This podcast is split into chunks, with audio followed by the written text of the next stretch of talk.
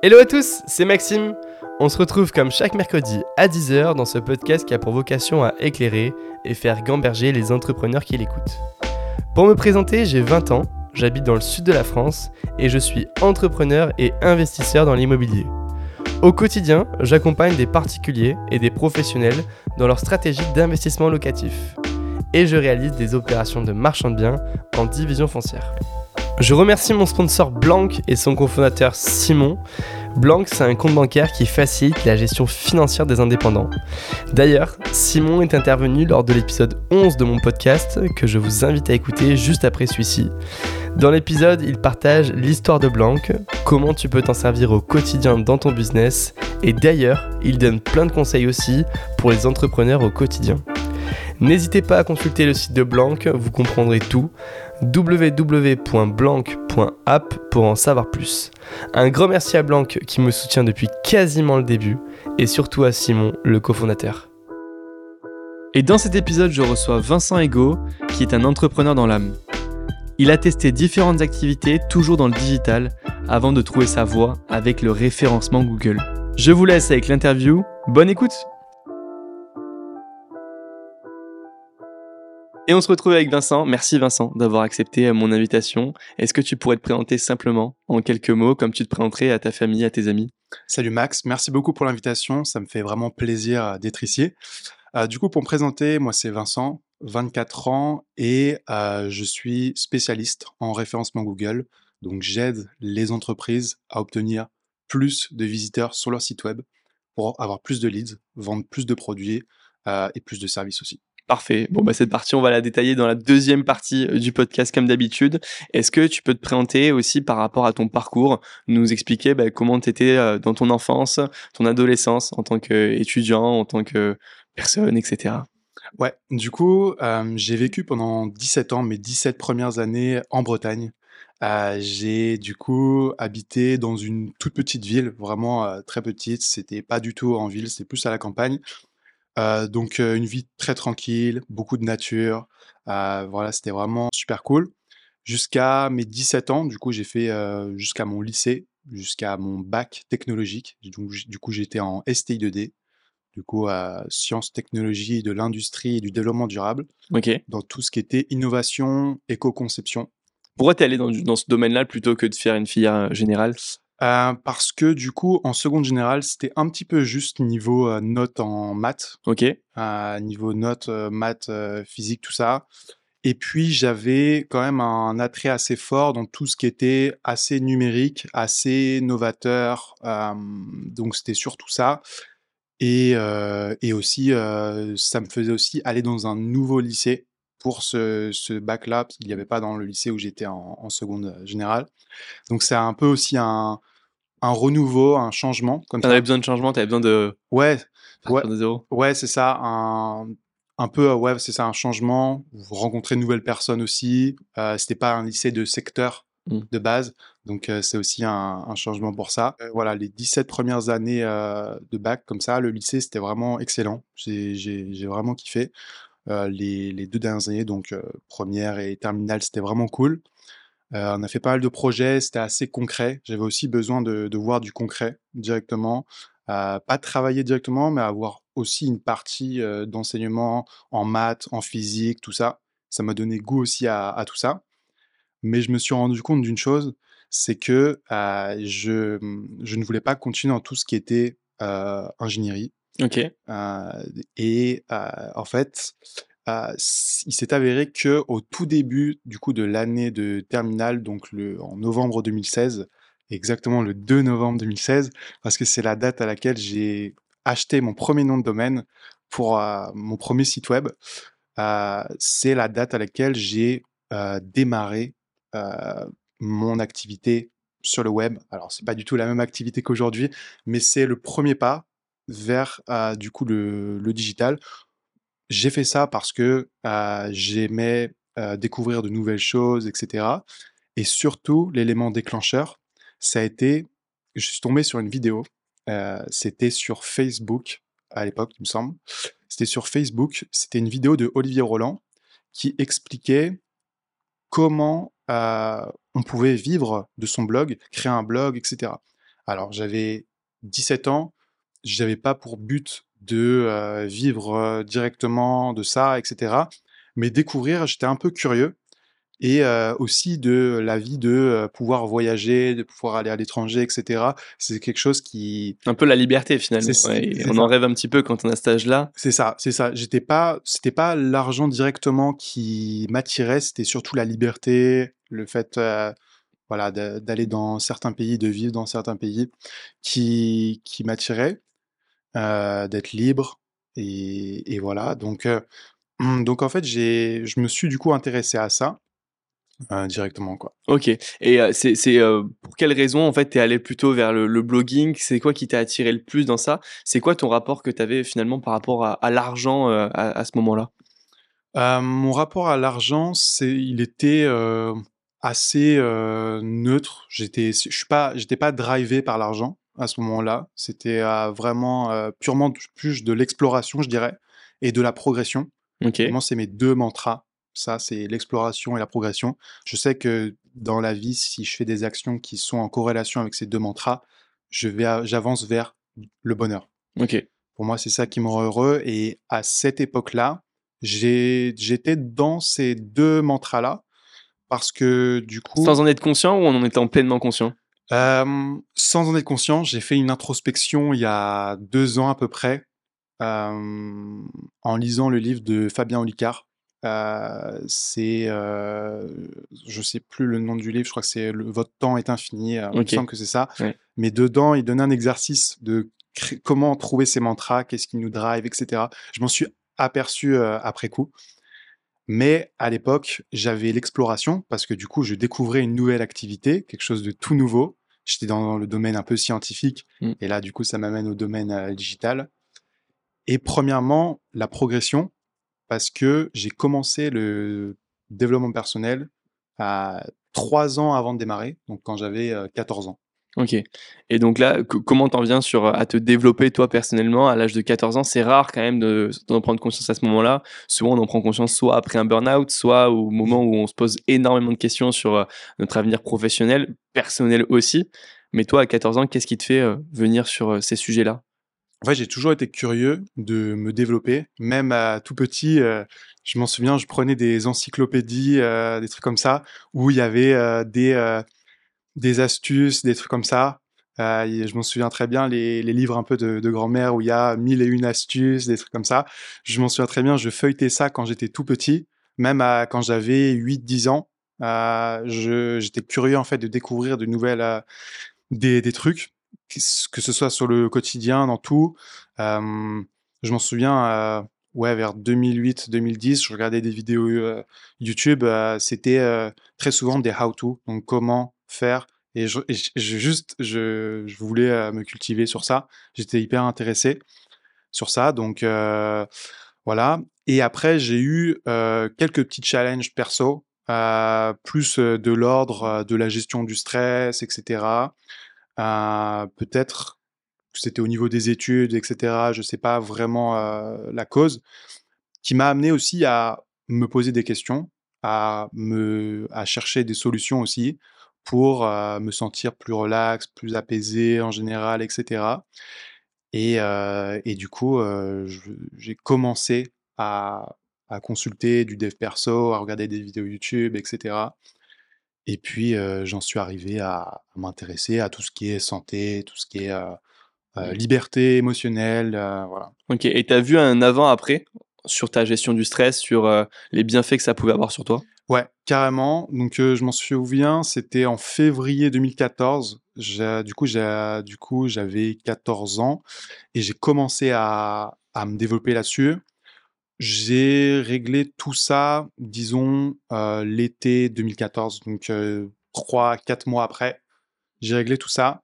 Et du coup, en l'été 2014, j'ai euh, j'ai commencé à, du coup, plus m'intéresser au développement de mani- développement personnel de manière générale. Et pas non seulement focaliser sur la partie émotionnelle Mais là, c'était plus sur la partie, heu, la partie productivité, pro morning routine, des choses comme ça. OK, ça marche et tu avais quoi comme ambition à ce moment-là quand tu es entre tes 14 et 16 ans? Tu as pas encore découvert la vidéo de d'Olivier Le Roland sur, heu, sur Facebook. C'est quoi l'ambition que tu as, professionnelle? C'est quoi, ton avenir? Qu'est-ce que tu imagines?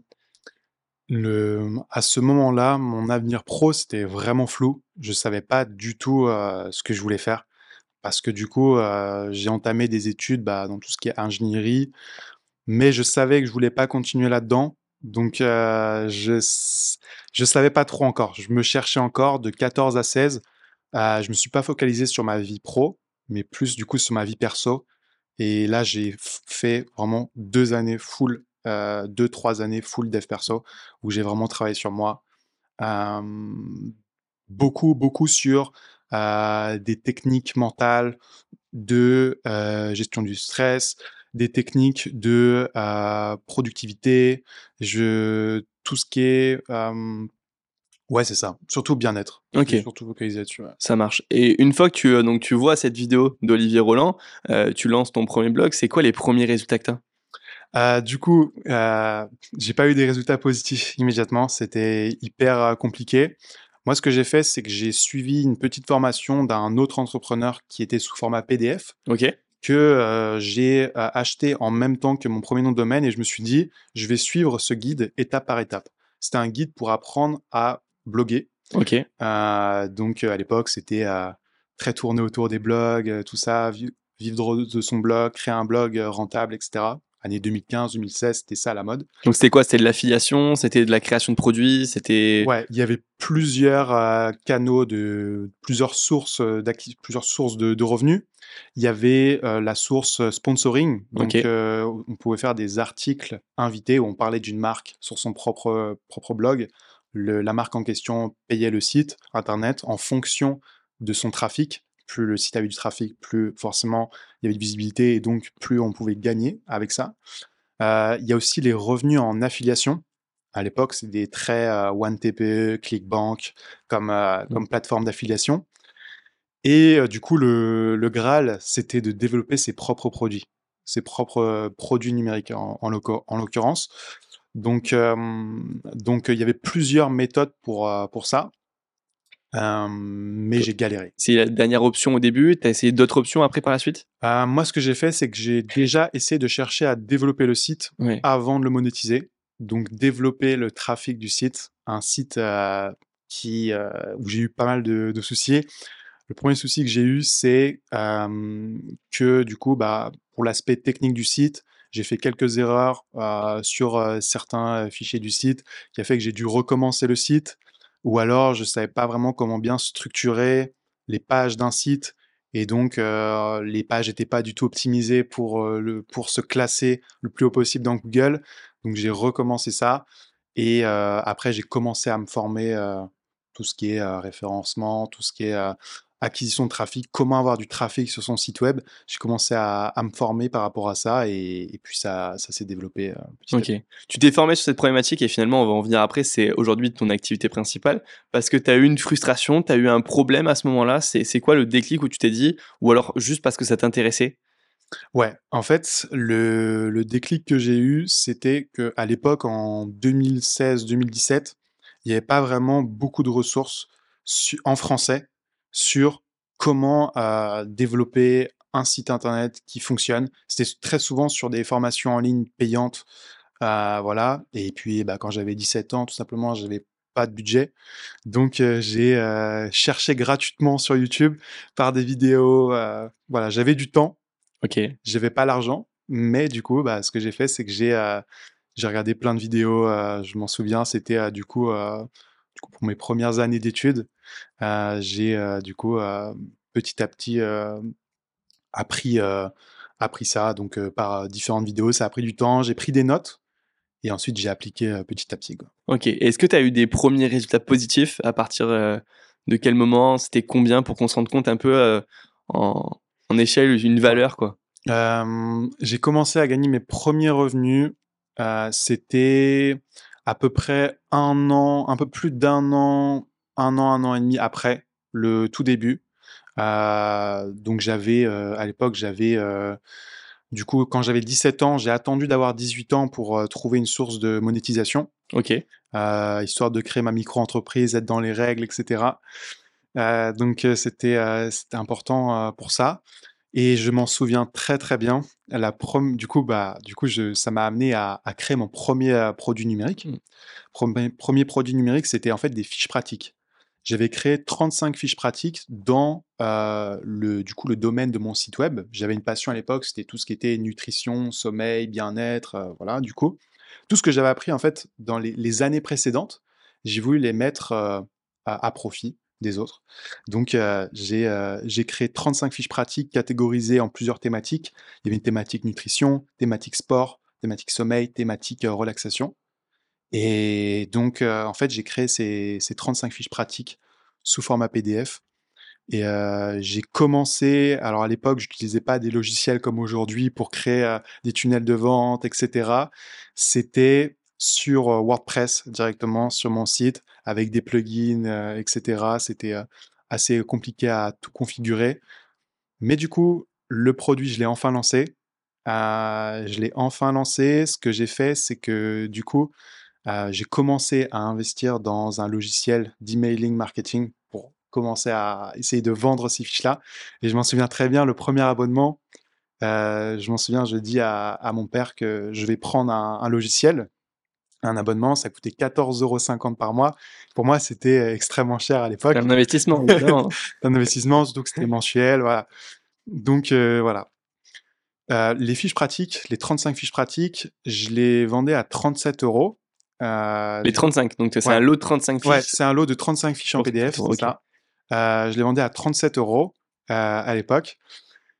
Déjà un prix cognitif quand même, donc euh, tu avais bien suivi les bonnes formations. Euh. J'ai, voilà, petit à petit, je me suis, euh, je me suis formé un peu, au, un peu au marketing, mais très légèrement au début. Et puis, du coup, je m'en souviens très bien. C'était un jour, du coup, de. C'était pendant la première année de mes études. Il faut savoir que j'ai fait un DUT information communication au Havre en Normandie. donc pendant deux ans. Et la première année, on avait trois semaines de stage. Ok. Et du coup ces trois semaines de stage, je les ai fait dans une agence de communication en, Bretagne. Et peut-être au, dixième jour à peu près, j'étais assis, je m'en souviens très bien, j'étais assis dans, dans les bureaux. Et là, je reçois une notification sur mon téléphone et c'est la première vente. Première vente, je vois, vous avez reçu 37 euros PayPal de, et donc, euh, j'ai. Tu dois avoir un sourire à ce moment-là. Tu dois dire, waouh, ça y est, c'est la première. Ça, je m'en souviens très bien. Du coup, j'avais 18 ans. Du coup, j'avais 18 ans. C'était en février 2018. Donc, ça faisait un an que tu t'étais lancé et intéressé à ce domaine-là. Ouais. Et au bout d'un an, quand même, d'efforts, tu as eu ta première vente. Ouais. En fait, j'ai démarré le 2 novembre 2016 et j'ai fait la première vente en février 2018. Donc, un an, un an et demi, quoi. Ok. Euh, ouais. J'ai, du coup, voilà. Euh, c'est pour ça que j'étais pas du tout drivé par l'argent au début, sinon j'aurais abandonné euh, rapidement. Mmh. C'était vraiment progresser, explorer. Et je me suis dit, euh, euh, quoi qu'il en coûte, même si ça dure trois, trois ans avant mmh. d'en vivre, je le ferai. Ok, ça marche. Donc, Et c'était un premier coup de, entre guillemets, de chance, hein, parce que même s'il n'y a pas de chance, et je déteste ce terme, mmh. on, le sait très bien, mais est-ce que c'était une première fois comme ça, ou il y a eu des ventes qui se sont répétées après par la suite et accélérées, au, plus que le site était visible? Ouais, en fait, c'est du coup, c'est la première vente que j'ai fait. Et les jours qui ont suivi, j'ai fait aucune vente. Ok. J'ai vraiment fait aucune vente et je me suis dit, euh, j'ai commencé un petit peu à, me dire, mais euh, ok, c'est, pas automatique. Euh, c'est-à-dire qu'on fait, on peut faire un excellent site, une excellente page de vente pour son produit, mais si on n'a pas l'ingrédient essentiel avant, c'est-à-dire le trafic mmh. de son site web, on peut pas faire des ventes pour ses produits. Ok. voilà. Donc j'ai pris conscience de ça et, euh, et c'est là que j'ai commencé à travailler ce pilier euh, du trafic. En fait, c'est comme la visibilité, à la limite, dans l'immobilier. C'est-à-dire que si on n'a pas l'emplacement, nous, on mmh. appelle ça un emplacement numéro 1. Mmh. Donc, euh, on est place de la Comédie à Montpellier, on est sur les Champs-Élysées à Paris, etc. Et qu'on est 5-6 rues derrière, où finalement, il n'y a pas 100 000 personnes qui passent par jour, mais il y a 10 000 personnes. Bah déjà, on a euh, 10 fois moins de chances d'avoir des clients et Mmh. d'avoir un trafic. Alors après, si on a la meilleure vitrine, etc., on peut avoir un meilleur taux de conversion. Mmh. Et je me trompe pas si c'est à peu près la même chose finalement dans, dans, dans le référencement SEO, etc. C'est d'amener un maximum de trafic et après, évidemment, le convertir. Mmh. Ça, c'est toute la partie site web. Mais si tu n'amènes pas un flux important, Mmh. bah, tu n'auras aucune chance de, Ouais. de convertir cette personne-là. quoi. Ouais. La, bah, l'erreur que j'ai fait au tout début avec euh, mon site web, c'est que j'avais euh, pas de produit, j'avais rien à vendre. Donc c'est comme avoir la meilleure boutique sur les Champs-Élysées et avoir aucun produit dedans. Voilà. Ça sert à rien. Ok.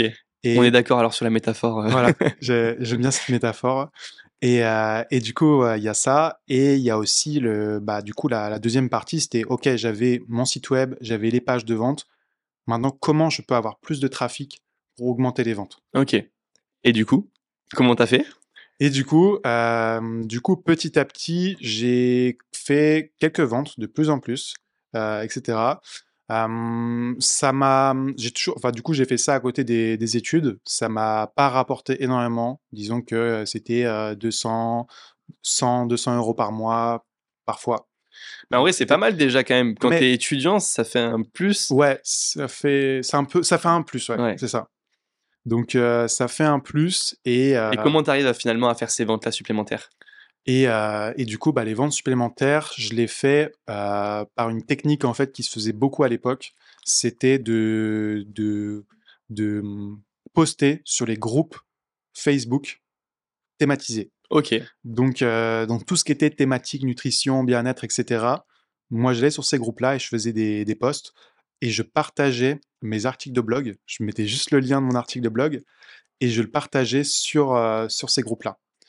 Euh, C'est un peu du. du alors, euh, je pense qu'ils vont me tuer si je dis ça, mais c'est un peu du gros hacking euh, de dire euh, c'est une manière différente de le, de le voir et de contourner un peu, Mm. qui était finalement aussi gratuite, Mm. puisque tu ne tu payais pas euh, de la pub pour euh, accumuler sur ton trafic et tu utilisais les communautés Facebook pour euh, ramener du monde. Exactement. Vu que j'avais pas le, le budget pour investir en publicité, bah, j'ai trouvé des moyens gratuits, entre guillemets, même si c'est jamais vraiment gratuit, parce que ça demande des logiciels, ça demande de l'investissement en temps, etc.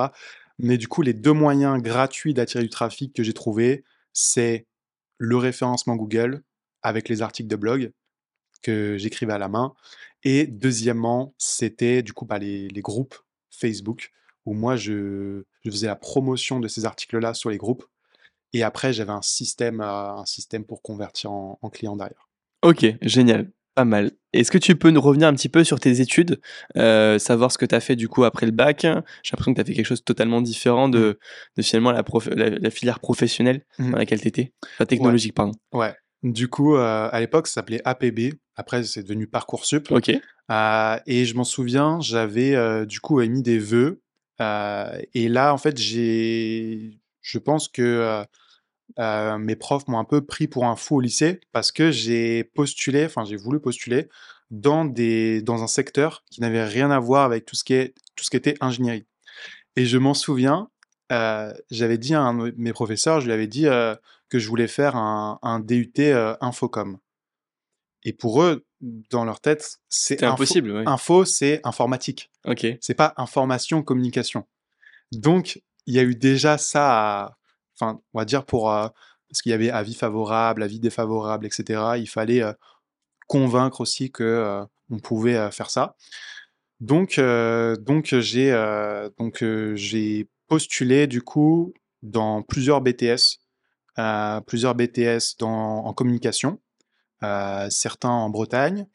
Euh, j'ai postulé sur des DUT, donc ça c'était pour moi c'était encore mieux. Je visais, euh, je visais plus un DUT qu'un BTS euh, en information communication, euh, qui était très très très demandé. Et du coup, dans ces cinq vœux là, euh, non j'avais mis ouais j'avais mis peut-être sept vœux, j'avais mis euh, tu vois quelques facs à la fin, fac d'anglais, trucs comme ça. Ok. En sécurité ou Voilà, si ça, en sécurité. Et il s'est avéré que le vœu 1, refusé. Vœu 2, refusé. 3, refusé. 4, liste d'attente. 5, accepté. Ok. Pourquoi? Parce qu'en fait, du coup, je venais d'une filière euh, STI2D. Malgré le fait que euh, j'avais des bonnes notes, j'ai eu mention bien euh, au bac, euh, ces, ces- ces études-là prenaient en priorité des bacs L, bac ES, bac S. Donc, ils avaient des quotas à respecter Ok. et des quotas aussi de bac technologique. Donc, c'était compliqué de, de parmi les premiers résultats. Mais j'ai été pris au cinquième, euh, au cinquième, euh, cinquième vœu. Le cinquième vœu, c'est DUT Information et Communication, donc ça, je suis hyper content. Et c'était à l'Université du Havre, en Normandie. Euh, donc, euh, agréablement surpris. Euh, il faut savoir un truc, c'est que quelques mois avant cela, j'ai, avec ma famille, on, on a visité la ville du Havre, etc. J'avais pas trop accroché. Donc, euh, quand j'ai vu le résultat euh, accepté ici, je me suis, j'étais content, mais en même temps pas trop content parce que je me suis dit euh, la ville moyen quoi. C'était pas ce que t'avais pu le plus. Voilà, c'est ça.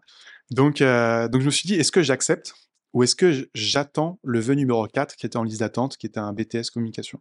Ok. Et en fait, en discutant avec mes parents, tout ça, ils m'ont dit, euh, vaut, valait mieux que j'accepte ce vœu numéro 5 et à la limite, euh, je, je me développe et je rebondis après, etc. Mais en tout cas, c'est le DUT, c'est ce que je voulais. Voilà. Donc, euh, je me suis dit, allez, let's go. Donc, j'accepte ce vœu-là. Du coup, du coup, quelques mois après, euh, j'emménage, du coup, au Havre en Normandie. Euh, faut savoir un truc, c'est que du coup, bah, quand je cherchais mon appart, du coup, il y avait plusieurs choix. Et euh, quand je cherchais les apparts sur Internet, j'ai vu un, des apparts qui m'intriguaient un peu au niveau de l'architecture. Et je me suis dit, euh, bah, je vais, euh, ça pourrait être cool, ma vie là-bas, de, de prendre un appart là-bas et tout. En fait, mon appart, c'était dans une résidence en conteneurs recyclés.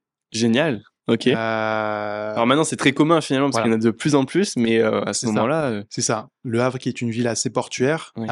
du coup, j'ai, du coup, j'ai été, du coup, j'ai, eu un logement dans, dans une résidence qui s'appelle la résidence Haddock, qui est à côté des, des, des dockers, tout ça, euh, du port. Et, euh, et du coup, bah, j'ai, euh, j'ai vécu pendant deux ans, du coup, dans, dans un appartement comme ça. C'est super bien isolé, etc. Donc, j'ai vraiment, c'est vraiment, vraiment cool. Donc, j'ai fait mon DUT Information et Communication. C'était hyper intense. Vraiment, le, rythme, je pense que j'ai jamais été aussi fatigué. Pourtant, j'avais appris beaucoup de choses avant sous le sommeil, etc. et appliqué, mais c'était une question de temps. C'est-à-dire que je me levais à 5h, euh, 5h, 5h30. Euh, je faisais, j'essayais de faire ma mor- morning routine, tout ça. J'allais en cours à 8h. Je rentrais des cours à 18h. Et ensuite, je travaillais sur mon site jusqu'à, et je regardais des vidéos, je travaillais sur mon site jusqu'à minuit à peu près, et je me réveillais à 5-6 heures. Donc c'était ça pendant euh, deux Mm. ans. Quoi. il y en a beaucoup qui nous écoutent qui sont étudiants entrepreneurs et euh, c'est une catégorie de personnes qui euh, ben, doivent réussir leurs études et miser là-dessus aussi, mais qui sont très intéressés par leur business et ce qu'ils sont en train de monter. Comment tu as fait pour t'organiser entre les deux et le gérer le mieux possible pour réussir ses études? Et on sait très bien qu'on ne va pas chercher une top performance, d'être dans les euh, premiers de la classe, etc. Donc avoir une bonne note pour passer dans les années d'après et euh, pouvoir enchaîner. Et en même temps, gérer ton business et mettre les efforts au bon endroit pour que ça se développe. C'était assez chaotique. Ok. C'était assez chaotique. Je c'est honnête. Parce que du coup, euh, en DUT informatique et commu- communication, il fallait vraiment s'accrocher. Ouais. Parce que du coup, on avait des cours euh, d'économie, de sociologie, de, on n'avait plus du coup de matière euh, scientifique, mais on avait beaucoup de matière euh, générale, entre guillemets. Donc, c'était beaucoup de cours en amphi. c'était, bah, c'est relié à la fac, donc c'était vraiment très, très intense. Et donc, il fallait pas sacrifier non plus les notes, mais j'avais pas aussi envie de délaisser mon projet à côté. Ouais, c'est ça qui est le plus dur. C'était hyper dur. Donc, euh, ce que je faisais, c'était que parfois le matin avant d'aller en, en cours, je travaillais sur mon propre business, sur mon propre site. Et parfois dans les pauses du midi, je faisais ça aussi. Et ensuite, euh, le soir, euh, je rentrais directement euh, et je faisais ça, quoi. Ok. Donc, c'est combien de temps par jour que tu as loué à Ah, À ce projet-là? euh, ouais, 3-4 heures par jour. 3-4 heures par jour Ok. 3-4 heures par Et c'est suffisant par rapport à des concurrents qui sont euh, full-time dessus, tu vois, enfin des concurrents, si on peut appeler ça des concurrents, mais tu vois, quand tu montes un business, tu as forcément des autres, d'autres personnes qui montent la même chose que toi, qui sont tes concurrents. Euh, Est-ce que euh, par rapport à tes concurrents qui sont full-time, donc euh, de- du matin au soir, c'est assez pour quand même avoir des résultats? Alors, quand j'avais euh, 18 ans, j'avais j'ai pas, forc- j'avais pas forcément leur expertise. Donc, le temps que je passais n'était pas, forcément c'était pas forcément du 20-80. Donc, c'était, je me focalisais des fois sur des choses que maintenant je me rends compte c'était inutile. Donc, euh, je pense que c'était pas vraiment une question de temps, parce que je pense qu'en 3-4 heures, avec euh, ce que je sais aujourd'hui, j'aurais pu avancer beaucoup plus vite. Euh, mais c'était une question de faire les bonnes actions. Ok. Donc, je pense que je faisais pas assez les bonnes actions sur ça. Et ce qui a un peu sacrifié un peu mon équilibre euh, personnel, parce que du coup, je dormais pas assez. Du coup, ça a joué aussi sur mes performances pendant, les- enfin, aux notes, les notes, tout ça. Je faisais beaucoup moins de sport.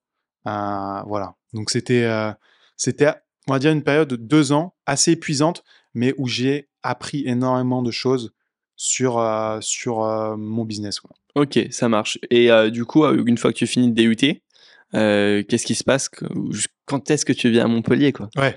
Ah, Il s'est passé du coup une phase de vie avant. En Ouais. fait, donc je- à l'issue du, du DUT, bon du coup je, je le valide, Ouais. donc c'est c'est parfait pour ça. Je suis, je suis hyper content. Et mon objectif, je le savais déjà au milieu de mon DUT, donc à un an à peu près, euh, je voulais aller à l'étranger. Ça rejoint aussi mes aspirations, euh, pourquoi j'ai commencé euh, le, le site, etc. Le voyage, la, la- rencontre. C'est ça. Donc je me suis dit, opportunité, c'est de faire un Erasmus juste après mon, mon DUT. Donc je, je regarde un peu les destinations. Il y, a, il y avait international au Canada, il y avait Espagne, il y avait plus Angleterre parce qu'il y avait le Brexit, donc ils avaient rompu les contrats. Il y avait Allemagne, euh, Italie, et il y avait une destination qui m'intriguait beaucoup, c'était l'Irlande. Et donc, euh, je me suis dit, pourquoi pas l'Irlande? J'ai postulé pour, l'Irlande et euh, j'ai été accepté. J'ai été accepté du coup dans une université qui s'appelait à l'époque IT Carlow Wexford Campus, donc maintenant qui s'appelle euh, maintenant. Euh, donc en fait c'est une école euh, plus ouais, de commerce, business, qui était orientée marketing digital Ok. en Irlande. J'ai eu de la chance parce que c'est pas toutes les universités françaises qui ont un accord Erasmus qui font ça, mais j'ai eu le, j'ai pu passer le double diplôme. C'est-à-dire que j'ai passé du coup ce qu'ils appellent un, un DUETI, diplôme universitaire d'études technologiques internationales, euh, pendant un an. Du coup, Ok. je suis parti euh, un an, on va dire plus, euh, plus euh, 7 mois au lieu de 9 mois, mais je t'expliquerai pourquoi. Mais j'ai pu passer le double diplôme. C'est-à-dire que le deuxième diplôme, c'était une L3, Marketing Management, donc euh, qui était à l'Université du Havre, donc qui était relié en accord avec euh, mon école en, en Irlande. Donc j'ai pu valider ce, ce double diplôme sans aller en cours en, en- à la fac euh, en Ouais, Normandie, mais j'ai pu Ça aurait été avoir- compliqué entre les deux. Voilà, là, c'est ça, été Le, lundi au Havre et... C'est ça. Donc j'ai pu valider ces, ces deux diplômes-là. Donc, et je suis parti sept mois et pas neuf mois. Et pourquoi? Qu'est-ce qui s'est passé en mars euh, 2020 Le Covid. Le Covid. Ah, vous avez été rapatrié du coup euh, Du coup, euh, moi je suis parti en. bah, Du coup, au tout début, je suis parti en septembre 2019. Ouais. Je devais rester jusqu'en mai euh, 2020. Ok. Les allocutions du président de la République, Mm. euh, tout ça. En... Ah, t'as dû être dégoûté, toi. Nous, Ouais. était content d'être confiné au début, après Ouais. un peu un peu long, mais au début, t'étais content. Moi, j'étais en période euh, lycée, donc euh, Ouais. j'étais en première. Et en Mm. première, on était trop content. On savait qu'il y a le bac de français à la fin de l'année, on a des chances de pas l'avoir. On l'a pas eu du coup, mais on était trop content. Toi, tu Mm. reviens d'Irlande, tu dois être dégoûté. C'est ça. Été dégoûté et surtout qu'on on l'a quand même senti venir avant, enfin en Irlande, euh, par rapport à la France. C'est-à-dire qu'en Irlande, ils sont beaucoup plus stricts sur les règles. Ok. Euh, et je m'en souviens très bien, ça devait être même en février, quand, quand l'épidémie n'était pas encore une pandémie. L'épidémie en, en Chine commençait à monter. L'Irlande commençait à renforcer ses, ses- ses mesures de sécurité euh, Ok, donc sanitaire. très préventif par rapport à la France, par Voilà, rapport c'est ouais, ça. Où nous, on, on- a laissé venir et une Mhm. fois que c'était la pandémie, on a dit attention. C'est ça. Dans... C'est ça. Donc, euh, quand du coup j'étais à la salle de sport, je m'en souviens très bien, ils avaient fermé tout ce qui était sauna, hammam, etc. depuis euh, déjà février. Ils avaient mis euh, du gel hydroalcoolique partout, euh, alors que j'étais en contact avec ma famille et en France, il n'y avait pas du tout encore euh, ces, ces mesures-là. Euh, et il y a eu un cas euh, suspect de coronavirus dans mon école. ce qu'ils ont fait, c'est qu'ils ont fermé immédiatement l'école Ah et ils ont tout désinfecté à l'école parce qu'il y avait un cas suspect. Euh, c'était du coup C'est même pas avéré parce qu'il n'y avait pas de test non, à ce c'est moment-là. ça, c'est ça. Et puis après, il a été testé, c'était négatif. Mais Ah ouais, voilà. Donc ils avaient, ils, ils étaient, ils sont vraiment très très stricts. Et et du coup, et du coup voilà, c'était euh, c'était euh, comme ça. Ils ont fermé du coup les, les les écoles en Irlande. Il me semble que c'était trois semaines avant la France. Mm. Donc euh, trois semaines avant la France, ils ont ils ont fermé les écoles et et on a commencé à suivre les cours en ligne. Donc, euh, il faut savoir un truc, c'est que mes cours devaient officiellement, déjà de base, terminer en, en avril 2020. Donc, euh, de, du coup, de, bah, de mars, février-mars à avril, j'ai eu des cours en ligne. Mais du coup, la pandémie, du coup, s'est accélérée. Euh, je m'en souviens, j'habitais, euh, j'habitais au deuxième étage d'une main, qui s'appelle la Main Street à, à Wexford, en face d'un, d'un, en Irlande, du coup, qui est une ville euh, côtière, euh, ville euh, un peu euh, balnéaire euh, d'Irlande au, au sud-est Ok. de l'Irlande. J'étais en face euh, d'un casino et je m'en souviens très bien des, bah, des personnes qui attendaient tous les jours devant le casino, qui passaient, qui revenaient, etc. Et là, je suis devant le casino, il y avait un écran géant, je m'en souviens très bien, j'ai encore la- l'image, et il y avait marqué euh, closed due to coronavirus. coronavirus. Mm. Donc, euh, en fait, euh, c'est du coup, ça, je me suis, là, c'est là que j'ai pris conscience que c'était peut-être terminé cette aventure. Je m'y attendais pas. J'étais en coloc avec euh, un pote. Et, et du coup, je me suis dit, parce que on avait vraiment une, une vie assez tranquille, assez euh, agréable. On était à 200 mètres de la mer. On avait la salle de sport à 100 mètres à pied, même pas, ouvert de 6h à 23h, sauna hammam. On avait euh, des restaurants, les- enfin, des pubs, tout ça. On, on sortait peut-être. La belle vie en Irlande, on quoi. sortait une, une à deux fois par semaine après les cours, tout ça. Génial. Surtout que bah, en, en Irlande, les cours, c'était. euh, Mm. On finissait à peu près à 15 heures en moyenne. On commençait à, Ouais, on commençait à 9-10 heures euh, le matin. Tu continues à gérer ton business hein, à distance comme ça? Et du coup, pendant cette euh, période-là, j'ai totalement délaissé euh, mon site. Ok. Mm, Je pense que j'avais besoin parce que j'ai trop travaillé, je pense, dessus pendant les deux années précédentes et j'avais pas eu d'e- d'excellents résultats. En plus, t'avais qu'un site, t'en as pas eu plusieurs?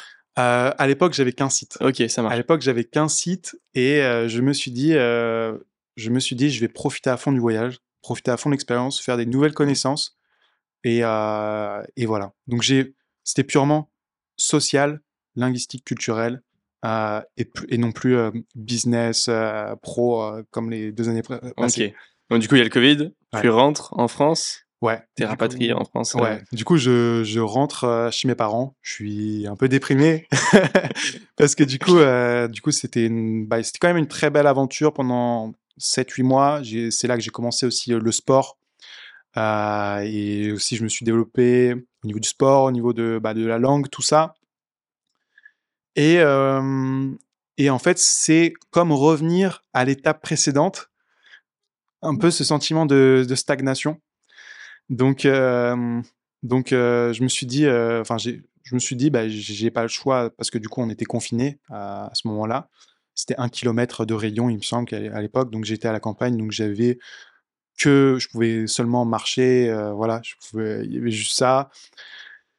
Et, euh, et voilà, du coup, j'étais chez mes parents et euh, je me suis dit, qu'est-ce que je fais? Là, c'était vraiment le, le néant complet sur mon futur. Euh, à l'époque, je me suis dit, je voulais peut-être rester en Irlande, travailler, parce que pourquoi pas postuler chez, par exemple, Microsoft, Google, Facebook, Apple, qui sont à Dublin, le si- les, chi- Ouais, bien sûr. les sièges sociaux sont à, sont à Dublin.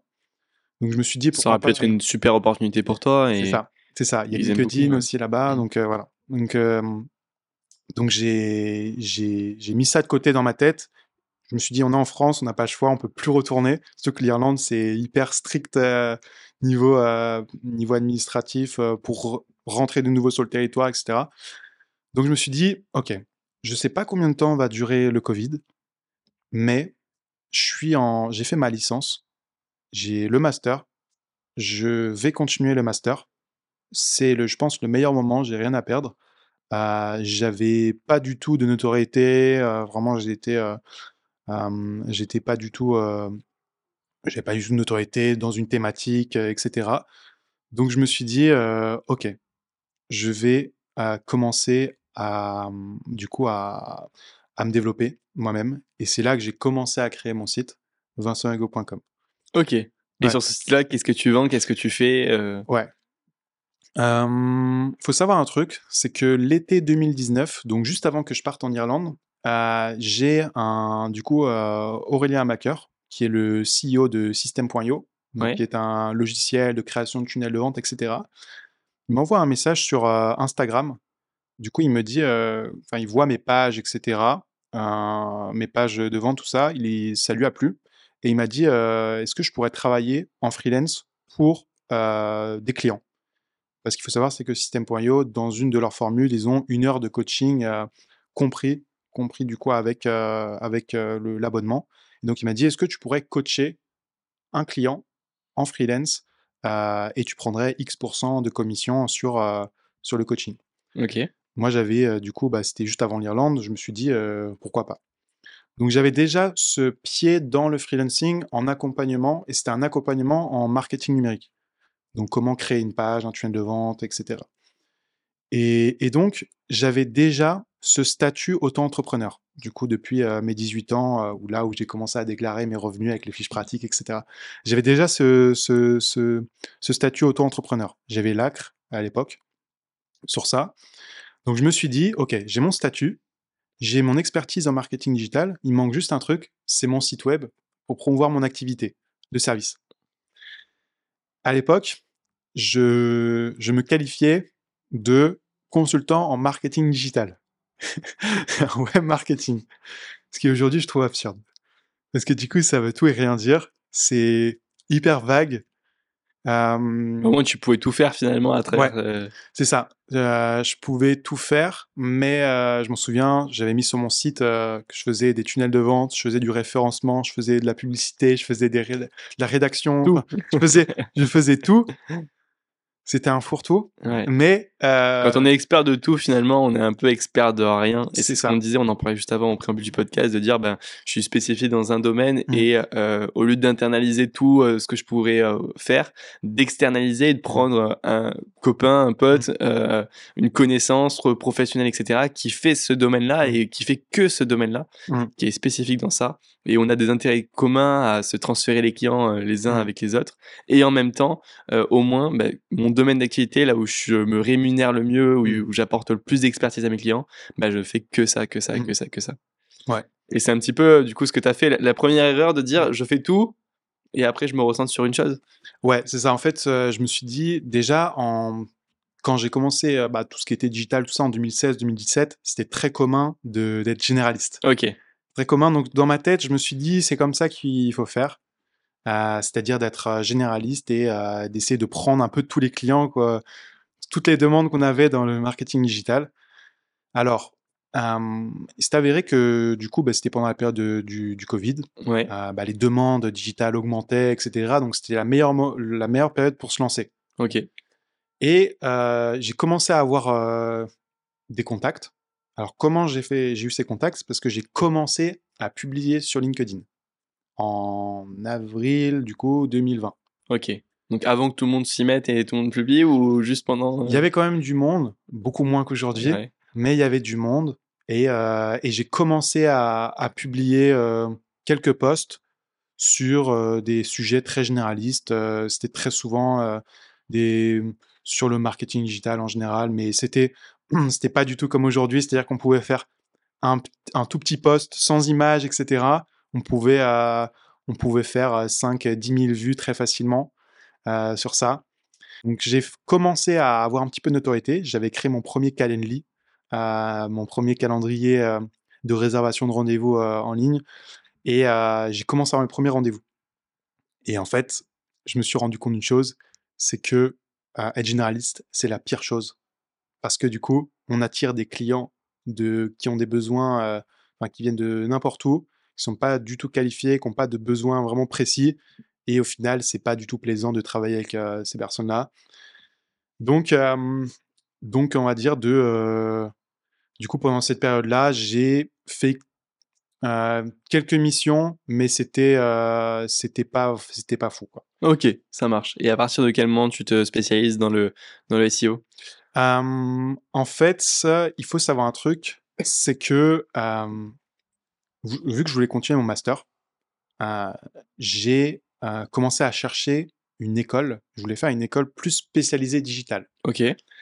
et heu, un ami en Irlande m'avait parlé de du coup, bah, de l'école, ce que j'ai fait, donc Digital Campus et à Digital Campus, il y avait une option, c'était, contenu de marque, contenu vidéo et à l'époque, c'était, hyper, à la mode, du coup, il y a il y a 2-3 ans, cette thématique-là. Donc je me suis dit: «Pourquoi pas postuler là-dedans?» et heu, c'était du coup en alternance. Du coup, je me suis dit: «Beh, je vais je chercher une entreprise partout en France», parce qu'il y avait des digital campus un peu partout en France. Je vais chercher une alternance et heu et commencer à à, heu pour en fait, mon objectif, c'était de développer ma notoriété et d'avoir ces 2 ans pour travailler sur mon projet pro, pour ensuite être indépendant. Je savais que je voulais OK. être indépendant, heu, avant de ces 2 ans-là. Avant de commencer. Voilà et donc en fait, j'ai postulé un peu partout. Heu, j'ai postulé dans des dans des entreprises de de data à Bordeaux, d'autres à Nantes, à d'autres à Paris, à Marseille et il y a une boîte qui m'avait fait de l'œil, heu, à l'époque. Ça s'appelle, s'appelait? Wapi Prospecting. Ouais, Prospecting, c'est le logiciel, l'entité, juridique, c'est Wapi OK. et et du coup, j'ai postulé, j'ai vu que c'était assez cool, l'ambiance et cetera. Donc j'ai postulé. 1er entretien, j'ai été, heu, sélectionné sur CV, enfin non, je je crois pas qu'il y avait CV, lettre de motivation, c'était, heu, juste un mail. Je m'en souviens, c'était juste un mail au début où je présentais, bah, ce que je faisais et cetera et du coup, 1er entretien, ça se passe super bien avec le SEO manager. Ça se passe super bien. 2e entretien, là, j'ai été pris au 2e entretien, c'était avec, heu, du coup, le le le CEO de Donc l'entreprise, Toinon, donc Toinon Georget, c'est qui est ça. passé dans le podcast d'ailleurs, Ouais. heu, il y y a il y a quelques semaines, quelques mois maintenant même et qui est génial. Le CEO Mmh. donc de de Wallaxy après, puisque Prospecting est devenu Wallaxy Mmh. et donc du coup, dès le 2e entretien, il te il te dit: «On te prend?» Hem, il me dit pas on me heu, qu'ils me prennent, mais hem, que c'est en bonne voie et qu'ils aimeraient que je vienne à Montpellier, heu, voir un petit peu l'ambiance et cetera. OK. Moi, je suis en Bretagne, donc venir à Montpellier, je me s au début, je me suis dit: «Ouh là!» mais je me suis dit: «C'est sûrement nécessaire parce que ça me permet aussi de voir l'entreprise et surtout pour eux aussi». De te rencontrer. Ouais. Donc c'est ça. Donc et là, Toinon me dit, tout ce qui est, heu, billets d'avion, heu, tout ce qui est, heu, Uber, hôtel et cetera, tu m'enverras tout. Tu fais tu voilà, tu m'enverras tout comme ça, ils prennent tout en charge. Donc ça, c'était, heu, vraiment super, super sympa. Donc je suis je m'en souviens très bien, je suis parti du coup de chez moi à 9:00 du mat, jusqu'à l'aéroport à Nantes. Donc j'ai 3 heures de route déjà jusqu'à l'aéroport. Mmh. C'était l'aéroport le un des plus proches, donc heu, 3 heures de route. Je vais en je vais avec ma voiture, du coup, je, du coup, je prends l'avion. J'arrive à à Montpellier, totalement nouveau parce que du coup, je suis jamais vraiment allé dans le sud, heu, avant. Ça y est, as toujours vécu découvert le j'ai soleil, toujours vécu dans le nord, Bretagne, vie, Normandie, Irlande, voilà et et du coup, je suis arrivé dans le sud et en fait, du coup, je suis arrivé à l'hôtel, tout ça et le la la rencontre chez Prospecting, c'était le lendemain matin. Donc le lendemain matin, je du coup, je je découvre Prospecting qui était, vers le nord de Montpellier. Donc c'était au Tripostal à l'époque. OK. Tripostal vers, la Péronie, tout ça. Donc donc j'ai commencé à du coup, j'ai j'ai vu un petit peu ce qu'ils faisaient et cetera et je trouvais ça vraiment cool. Je trouvais ça vraiment cool. Tu peux parler un petit peu du produit qu'ils qu'ils vendaient? Ouais, du coup, Prospecting Prospecting, c'était du coup, une extension Google Chrome, qui permettait de relier cette extension à son compte LinkedIn pour envoyer des invitations automatiquement, des séquences de messages. C'est comme un logiciel d'emailing, en fait, mais relié à LinkedIn. Donc heu, c'est le but, c'est de développer son réseau, heu, beaucoup plus vite, Mmh. d'avoir, heu, des Trouver des messages, clients. trouver des clients, voilà. Exactement. Donc donc ça et du coup, le business model, c'est, sur abonnement. Donc c'est, tout simplement, il y avait pas d'abonnement, gratuit à l'époque, mais c'était, heu, 14 jours gratuits au début et ensuite, il y avait des abonnements, voilà. En fonction du forfait que tu voulais prendre, premium, etc. C'est ça, c'est ça. Donc en fonction du, forfait et, voilà. Et le besoin qu'il y avait à l'époque sur ce poste d'alternance, c'était le besoin de SEO. Euh, il y avait une personne qui gérait le, SEO et ils avaient besoin de, de renfort, de, de, renfort pour, pour cette partie-là. Le site avait déjà à peu près 300 visiteurs par jour en SEO euh, sur le site. On, euh, s'en rend compte, c'est beaucoup, c'est pas énorme, c'est. Ça, ça, dépend. Ça dépend, mais euh, c'est déjà une bonne base. C'est déjà pas mal. donc, donc c'est déjà pas mal, sachant que c'est pas uniquement cette source de trafic qui apportait le MRR, donc le revenu récurrent mensuel mmh. que, que générait Prospectine. Il y avait aussi, il y avait aussi des, les réseaux sociaux qui jouaient aussi. Ils utilisaient leur propre outil aussi pour trouver eh des clients forcément. Sur, sur, LinkedIn. ils faisaient aussi du, du, Google Ads, donc la publicité sur, sur, sur les recherches Google. voilà. Donc c'était surtout ça. Et ils avaient besoin de renforts en SEO. Je rentre chez moi, j'étais épuisé le lendemain. je suis resté que 24 heures sur Montpellier. Et là, euh, je reçois un, message, une notification euh, sur mon téléphone, et je vois que du coup, j'ai été euh, accepté. J'ai été accepté, donc là, je suis super content. Tu avais eu un bon feeling avec l'équipe, avec tout, ça, toute l'entreprise? C'est ça, très bon feeling avec l'équipe. je, sentais qu'il n'y avait pas de, pression. Dans mes expériences passées, j'ai pas senti de pression non plus quand j'étais en agence web marketing durant mes stages. Parce que du coup, j'ai fait deux présents stages. Donc, le stage, là où j'ai fait la, première vente, c'était une agence de communication. Et le deuxième stage en année de, DUT, c'était une agence SEO. Les deux, c'était vraiment super. Il n'y avait pas de pression de ça. Mais passer du modèle agence, quand on travaille dedans, au modèle in-house, donc le modèle euh, plus startup, mmh. euh, jeune, c'est cool. Ça, c'est moins bridé, c'est voilà, c'est cool. Et donc je me suis dit, ça va être une expérience cool. Maintenant, donc, euh, faut savoir un truc, c'est que avant de, valider cette, euh, ce contrat d'alternance, du coup, j'ai dû passer le concours à Digital Campus, donc j'ai été pris. Et donc là, j'avais les deux, les deux cases Digital Campus à Montpellier. Ouais, c'est ça. Digital Campus à Montpellier, donc les deux cases cochées. Je trouve un logement, du coup, septembre 2020. Je m'installe, du coup, à, à Montpellier. je m'en souviens, je suis arrivé le 1er septembre 2020. C'était totalement nouveau. Euh, je débarque en avion. Euh, le Uber euh, me, me, prend, me dépose à mon logement. Et là, je, suis, je fais l'état des lieux, tout ça. une fois que l'état des lieux est terminé, je me dis, bon, bah, c'est parti. Ça y est. Nouvelle aventure. et, donc, et donc là, du coup, les cours commençaient quelques semaines après. Donc, j'ai profité quelques jours pour visiter un petit peu avant. Et du coup, cette nouvelle aventure démarre. Donc, c'était le rythme, c'était du deux semaines, une semaine deux semaines entreprise, une semaine euh, école. Donc, euh, donc à l'époque, c'était. Euh, du coup, on est resté une semaine dans ces bureaux tripostal. Et après, après les une semaine, ils ont, on a changé, on a, du coup, on a changé de locaux et on est venu à, du coup, dans un quartier plus proche de l'école. à Port-Marianne? À Port-Marianne, c'est ça. Euh, si proche que du coup c'est vraiment collé. C'est genre euh, de la fenêtre, c'est juste le bâtiment juste à côté. Ok. Donc euh, simple pour, c'est ça. quoi. C'est ça. Donc c'était vraiment juste à côté de l'école et, et donc vraiment je me suis dit c'est trop bien. Mmh. c'était en mode camping un peu au début niveau aménagement des bureaux tout ça parce qu'on était moi je crois que j'étais le quand j'ai fait la visite en, du coup, l'été avant d'être pris, on était 10, on ils étaient 12. Et quand je suis arrivé, on était une vingtaine. Donc, ils ont fait des recrutements pendant du coup le mois, le mois. Ouais, ils ont énormément scalé finalement parce que c'est une entreprise qui est full bootstrap. Mmh. ils ont jamais levé de fonds ni rien et ils ont été rentables dès le début. Enfin, c'est mmh. une entreprise franchement une fierté mmh. montpelliéraine, on peut dire. Et je pense qu'en termes même de, Antoine est, est, très très très influent sur les réseaux sociaux notamment sur LinkedIn. Et en termes de management, de mmh. propositions RH et tout qu'ils font, c'est hyper, hyper, hyper intéressant. Et euh, je pense que du coup, ça t'a bien plu cette expérience-là euh, ouais. chez Walaxy. Ouais, du coup, euh, du coup ça s'est super bien passé.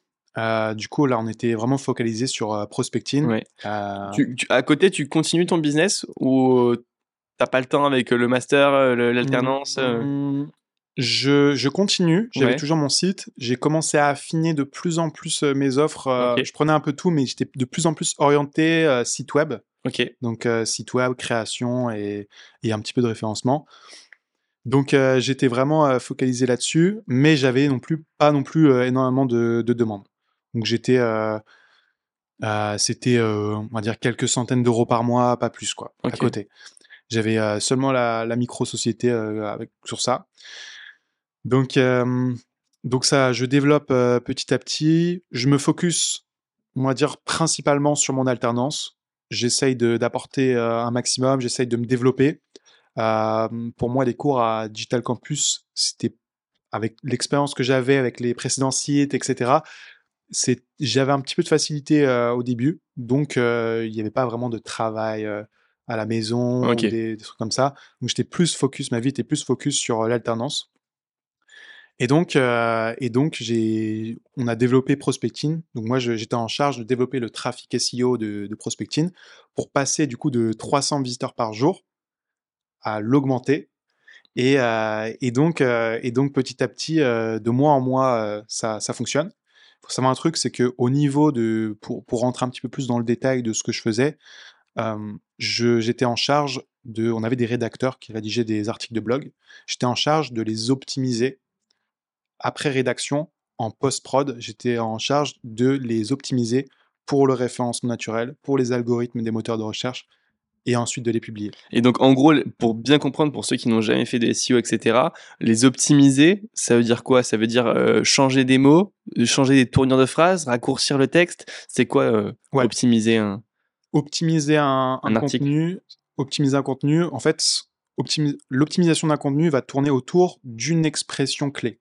Une expression clé, c'est ce que les personnes marquent sur euh, Google. Donc, vont taper dans la barre de recherche. Par exemple, il y a des personnes qui vont marquer qu'est-ce que la prospection LinkedIn? Ça, qu'est-ce que la prospection LinkedIn? C'est une expression qui est marquée. Donc, s'il y a cette intention de recherche-là, nous, on va créer un contenu qui va répondre à cette intention de recherche-là. Donc, on va créer un article de blog sur qu'est-ce que la prospection LinkedIn. par donc, euh, un mot-clé égale un contenu. Les rédacteurs étaient en charge de créer le contenu purement informationnel Mm. sur, sur, euh, sur ça. Et moi, j'étais en charge, je suis en charge en fait d'optimiser, c'est-à-dire de euh, optimiser ce qu'on appelle la balise title, c'est la phrase en bleu qu'on voit sur les résultats de Google. Euh, les deux, trois lignes qu'on voit en dessous s'appelle la métadescription, donc c'est optimiser ça. Pour rendre, euh, pour accrocher un peu le, le regard, faire cliquer. Euh, donc j'optimisais déjà ces, ces deux éléments-là. Et j'optimisais le contenu pour les algorithmes. Donc c'est le, le placement de certains mots-clés stratégiques dans le texte, etc. Ce qui fait que je fais un contenu qui plaît aux utilisateurs et je fais un contenu qui plaît aux robots. Ok. Donc, pour mettre en avant finalement et remonter C'est ça. ton article le plus possible. Et, et, euh, c'est quoi la stratégie que vous mettez en place? C'est faire beaucoup d'articles Euh, Comment ça se passe euh, un petit peu? Euh, au tout début, du coup, j'étais le deuxième arrivé dans la team SEO. Ok. Euh, au tout début. C'était Amandine du coup qui gérait Ouais, la c'est team ça, SEO, c'est ça. C'était Amandine, la, la première personne euh, dans la team. qui est assez connue sur LinkedIn par la loutre. C'est ça. Finalement, elle, elle se fait appeler comme ça. C'est ça, la, la loutre du SEO, c'est ça, le doliprane du SEO. Et, et donc, j'étais la deuxième personne à, à arriver. On a travaillé, du coup, on, a, on a collaboré ensemble sur euh, bah, toute la partie SEO du, de, de prospecting. On rédigeait nous-mêmes les articles au début.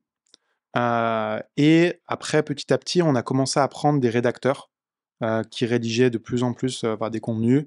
Et après, on a, euh, on a développé. Donc, la stratégie, c'était de publier. Au début, on publiait peut-être un à deux articles par semaine. On les optimisait. Et on avait aussi une stratégie de, de relations presse. C'est-à-dire qu'on on allait sur des euh, grands sites, on faisait des articles sponsorisés, on faisait du sponsoring. Et du coup, bah, ça nous faisait aussi du, du trafic qui arrivait euh, par, par, les, par les gros sites aussi.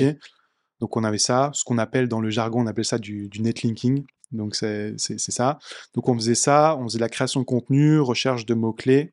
Donc on recherchait des nouveaux mots-clés sur lesquels nos compétiteurs étaient classés, mais pas encore nous. Donc on, recherchait des, mots-clés là-dessus. Il faut savoir un truc, c'est que en France, on était au niveau du, marché de prospecting, on était assez bien classé. Il me semble qu'on était facilement numéro un dans, tout ça.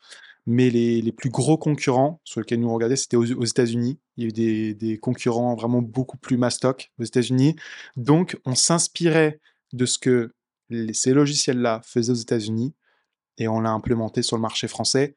Et on a été précurseur sur le marché français euh, grâce à ça. Quoi. Ok, et du coup, quand tu euh, quittes Walaxy au bout de ces deux années d'alternance, euh, vous avez quoi comme résultat? Parce que tu nous parlais donc de 300 visiteurs par jour Mm. euh, sur le, le site internet Ouais. grâce au SEO. Et à la fin? Et du coup, moi, je suis du coup, euh, du coup Prospecting qui est devenu euh, Walaxy Oui. euh, en mai 2021, non 22. Euh, ouais, c'est ça, mai 2022. Donc, euh, donc, euh, donc, donc, on fait le, le, le l'edge du coup entre Prospecting et, et Walaxy. Et moi, je suis parti du coup à la fin de mon alternance en, en juin 2022 du coup, et on était à 8200 visiteurs par jour. 8200, Ouais, donc de 8000. 300 qui était Voilà. déjà un chiffre quand même co- correct, Mm. entre guillemets, à 8200. Ouais. C'est énorme. 8200 visiteurs par jour en SEO. Euh, Et quelle part du chiffre d'affaires? Je sais pas si c'est des données euh, confidentielles, mais. Nous, on a multiplié, je sais pas si je peux dire tout ce qui est résultats, etc. euh, mais nous, on a multiplié par 10 au moins le, le chiffre d'affaires par le, par le SEO. Par SEO, ok. Ouais. ouais, donc c'est énorme. Donc, on a multiplié par 10 euh, le SEO. Donc, euh, on a fait un travail du coup de référencement. Mm. Euh, au début, on a visé que le marché français en termes de référencement. Et après, ce qu'on a fait, c'est que tous nos articles, on s'est dit, on a une super base en français. On, a, on avait plus de 100 articles en français. On s'est dit, mais pourquoi pas euh, publier ces articles-là dans d'autres langues les traduire. Donc c'est là qu'on a utilisé euh, une, du coup une, l'API de DeepL. Donc euh, DeepL qui est un logiciel pour traduire un traducteur. Il y avait une API du coup qu'on a relié au site et qui pouvait, qui nous permettait de traduire en un clic les contenus en français vers n'importe quelle langue. Ok. Et du coup, c'était déjà optimisé en termes de SEO, euh, malgré la traduction? Alors, oui et non. C'est-à-dire que on avait déjà des super contenus en français qui étaient bien classés. Donc, on s'est dit, on a déjà une belle optimisation. Mais d'un côté, non, parce que euh, les expressions dans d'autres langues changent. Exactement, c'est pas les mêmes. Les Ouais. expressions recherchées sont pas littérales, traduites, traduites, traduites littéralement. Elles peuvent varier un petit peu. Donc, c'est là qu'il fallait qu'on repasse un petit peu sur les contenus à la main après. Ok, ça marche. Et donc, c'est toi qui t'en occupais aussi Avec Euh, euh, cette expérience un peu anglophone, est-ce que tu avais des bonnes capacités pour, euh, pour t'en occuper? Je m'en suis occupé un petit peu, mais du coup, Walaxy avait recruté entre-temps d'autres personnes, d'autres rédacteurs, et il y avait des natifs euh, hispanophones oui. et des natifs anglophones. Donc, c'était surtout eux bien qui, meilleur qui, qui checkaient. Donc, euh, donc euh, ils ont checké ça. Et, et puis, du coup, on a développé le, le blog en euh, 12 langues. Voilà. Waouh. Donc, moi, j'étais en charge d'optimiser les articles au niveau SEO, non pas purement linguistique, mais aussi sémantique, c'est-à-dire ah bah, mettre le champ lexical, vérifier que le champ lexical est aussi bon pour les algorithmes euh, en France comme aux États-Unis. J'ai optimisé des contenus pour, euh, en japonais aussi, euh, en indien, en russe, euh, et puis euh, espagnol, euh, portugais, euh, voilà.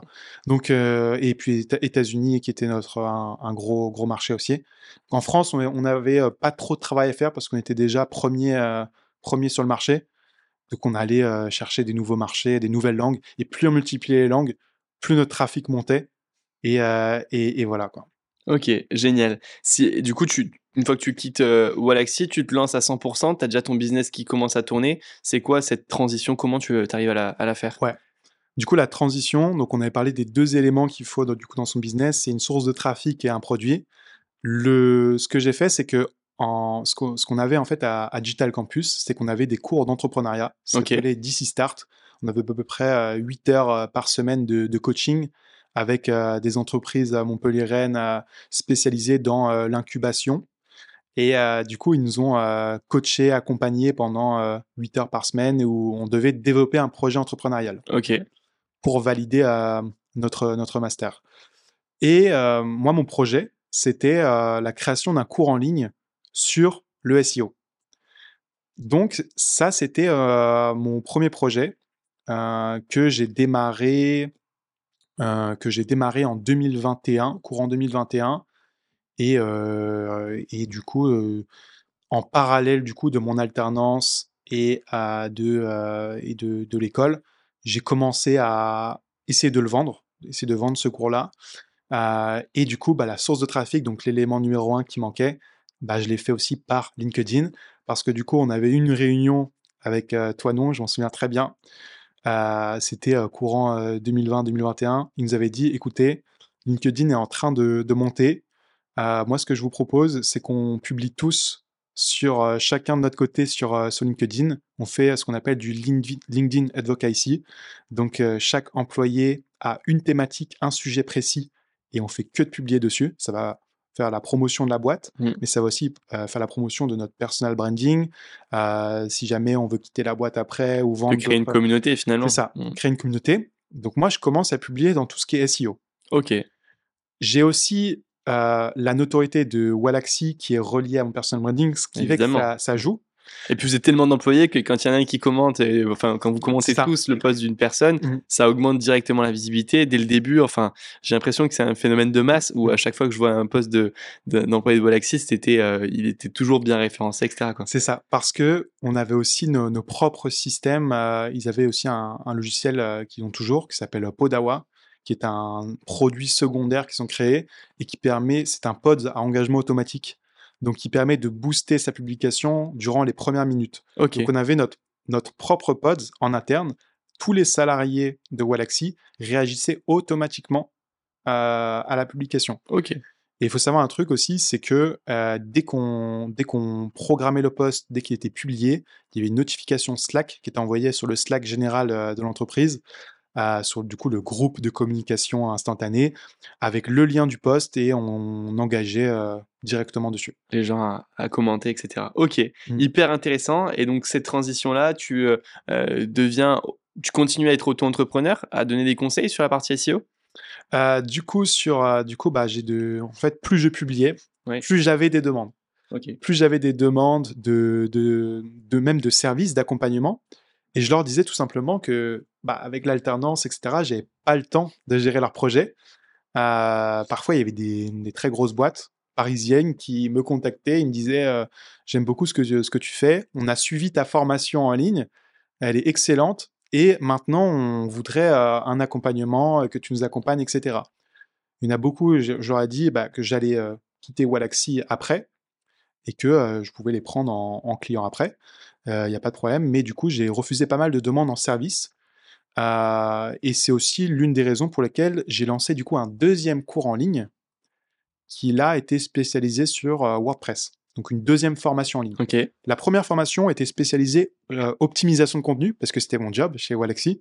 Donc c'était juste sur ça. La deuxième formation, c'était comment développer son trafic sur WordPress parce que c'est ça que j'ai mmh. fait chez, chez Walaxy. donc ça, c'est le deuxième cours que j'ai créé. Et une fois que j'ai créé ces, deux cours-là, je gagnais euh, au moins deux fois plus que mon salaire d'alternance. Avec, euh, je commençais à prendre des clients en service à côté et je me suis dit euh, que je vais faire ce que j'ai toujours voulu faire, c'est-à-dire être indépendant et donc quitter Wallaxy. Voilà. Malgré que ce soit une superbe expérience, que j'ai beaucoup appris, etc., c'était de développer ça. Quoi. Ok, d'être libre et d'être euh, entrepreneur finalement euh, par rapport à ça. Et donc du coup, quand tu te lances sur cette partie-là, tu es, purement dans la partie formation, tu es plutôt un accompagnement, tu fais pour les gens? Qu'est-ce que tu, c'est quoi ton produit finalement phare Qu'est-ce que tu vends? Ouais, du coup, euh, bah, cette alternance-là m'a fait me spécialiser dans SEO. Cette, du coup, ce, tous les postes étaient vraiment orientés SEO et je me suis dit, je vais me consacrer sur cette thématique-là. Ok. Donc au niveau du, service, c'était des du coup de l'accompagnement purement SEO. Ok. Euh, et euh, création de site aussi, s'il y avait une refonte, etc. Mais tout ce qui était publicité, etc. Je je faisais pas et voilà. Donc euh, ça c'était vraiment mon accompagnement phare. et et puis du coup j'avais du coup double activité, donc service et formation en ligne. Et j'ai eu, du coup, bah, là, je, je, tournais à peu près aux alentours de 2-3 000 euros par mois en, en auto-entreprise. donc voilà, c'était, c'était, je tournais à peu près à ça. Et septembre 2022, septembre 2022, je décide de retourner en Irlande 10 jours pour retourner un peu sur les, sur les, terres où j'étais euh, durant mon Erasmus. Et je m'en souviens très bien, je, me promenais dans un parc, c'était à, Galway du coup, au, nord-ouest euh, de l'Irlande. Et je me promenais dans un parc, c'était tout calme, etc. Et là, j'ai commencé à avoir des, idées euh, de comment je pourrais améliorer mon business. en fait, c'est dans les moments de pur repos que la créativité augmente. C'est clair. Et donc, ces dix jours-là m'ont fait beaucoup de bien. Je suis parti euh, seul et euh, ils m'ont fait beaucoup de bien de, bouger. Donc, j'ai bougé un peu partout en Irlande, etc. Parce que les, deux mois où je suis parti euh, à cause du Covid, je devais visiter l'Irlande. Donc, je devais le faire. Donc, je l'ai fait. Tu as pris ta revanche sur le, sur le coronavirus. C'est ça. Donc, les dix jours, je l'ai fait. Et du coup, ça m'a donné plein de créativité. Je suis rentré, du coup, à, Montpellier. Mmh et je me suis dit, et je me suis dit que je devais lancer un, nouveau cours. Et ça, c'était en septembre 2022. Il n'y avait pas encore ChatGPT, mais je commençais déjà à utiliser l'IA depuis l'été 2022. Ok. Enfin, officiellement, j'ai commencé à utiliser euh, GPT-2, donc le premier algorithme avec euh, un logiciel qui s'appelle copy.ai. J'utilisais depuis 2020, mais là, depuis 2022, j'utilisais d'autres logiciels d'IA. Mais c'était vraiment pas très connu, c'était plus connu aux États-Unis. Ok. Donc euh, la hype de, l'IA était euh, commençait mais n'était pas encore euh, pas encore mûre. Donc je me suis dit pourquoi pas créer un cours en ligne SEO orienté IA que j'ai lancé du coup en octobre 2022. Donc ouais c'est ça octobre 2022 donc deux trois mois deux trois mois avant avant ouais je vérifie c'est ça ouais deux trois mois avant ChatGPT. Donc donc je lance ça et ça fait un carton ça marche super bien. Euh, euh, et, du coup, je commence à scaler un peu plus euh, les revenus. Quoi. Génial. Ok. Et, et du coup, tu as, vraiment donc, ton business de formation. Est-ce que tu peux nous parler de chiffres, de combien tu arrives à, vendre par mois, mmh. quelle marge on peut dégager? Parce que mmh. forcément, si on est sur la prestation où les marges sont les plus exceptionnelles, mmh est-ce que tu peux nous parler de tout ça, de comment tu le montes? Ouais. Du coup, là actuellement, là actuellement en ce moment, Ouais, en ce moment. en ce moment. Du coup, là, j'ai double activité. Euh, du coup, j'ai deux sociétés. J'ai la micro et j'ai une euh, SASU. Sur la SASU, du coup, j'ai euh, tout ce qui est accompagnement, coaching, service, et c'est exclusivement du SEO. Et sur la partie micro, du coup, j'ai mes, mes formations en ligne. Et au niveau des chiffres, alors ça dépend des mois, mais c'est entre 5 et 15 cas par mois sur la partie formation. En moyenne, c'est plus du 7-8 en moyenne. Euh, j'ai refait le calcul hier. Donc, euh, c'est plus du 7-8. Et après, sur la partie service, c'est entre 5 et 10 mois. Ok. Et comment tu trouves tes clients sur la partie, euh, enfin, la différence entre les deux, comment tu accèdes à un maximum de clients, comment tu les convertis? Ouais. Du coup, ma stratégie, c'est 90% LinkedIn. Je conserve LinkedIn à fond et 5% Google. Donc, je suis assez bien référencé sur certains termes, comme par exemple comment améliorer son influence naturelle, SEO Montpellier, consultant SEO Montpellier. Je suis assez bien référencé sur ce qu'on appelle la fiche Google My Business, donc sur Google Maps. Mmh. c'est les fiches avec les étoiles, tout ça, les, avis. Je suis assez bien référencé dessus. Donc, je trouve des, des clients sur ça, dans cette, du coup, pour souvent du service des entreprises qui parfois ne me connaissent pas, viennent de, souvent de, Google, et des entreprises me connaissent par LinkedIn. Ce qui se passe, c'est que c'est soit des personnes du coup qui m'ont suivi depuis plusieurs années, qui ont vu mon parcours chez Walaxy, Prospecting, et qui là commencent à ils veulent travailler avec moi. Ok. Ou soit c'est des personnes qui ont suivi du coup mes formations SEO et qui maintenant veulent aller plus loin parce qu'ils ont eu des résultats et maintenant ils n'ont plus vraiment le temps de gérer ça et ils veulent le, déléguer. Ok. Donc, euh, donc voilà. Euh, je tiens à dire aussi qu'il y a eu un switch aussi au niveau de mes formations. Du coup, bah, du coup, j'avais euh, et entre temps, j'avais fait une formation de ChatGPT. Donc, au final, ça me faisait quatre formations. J'ai eu un souci de marketing. Je savais plus comment marketer. Du coup, une formation, une autre, etc. C'était trop éparpillé dans la tête des gens. Quatre formations, laquelle suivre, tu vois. Donc, ce que j'ai fait, du coup, là, cet été, bah, du coup, depuis juillet, c'est que j'ai tout combiné et j'ai développé d'autres vidéos. Du coup, là, ça fait plus de 10 heures de formation. Et du coup, elle s'appelle La formation SEO. J'ai qu'une seule formation.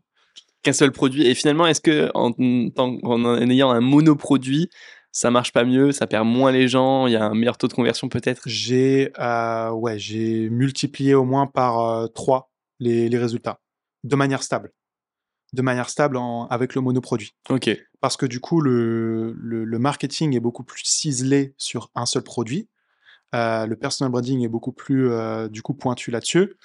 Et surtout, le, le, prix est plus musclé aussi. Donc euh, le prix, là actuellement, il, il, est aux alentours de 500 euros. Alors que les formations avant étaient entre 29, 299 et 60 euros. Ce qui fait que là, j'ai un panier d'achat beaucoup plus haut et, et, mon marketing est beaucoup plus fort sur ça.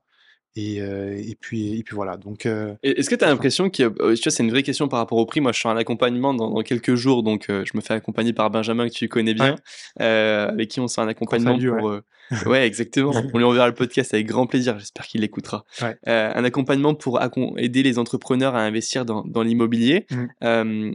Est-ce que l'impression que le prix tu vois, le prix était difficile à, mettre en place. Moi, j'ai beaucoup réfléchi, j'ai parlé avec beaucoup de personnes. On s'est mis d'accord finalement avec Benjamin sur, sur un montant qui nous paraissait le mieux.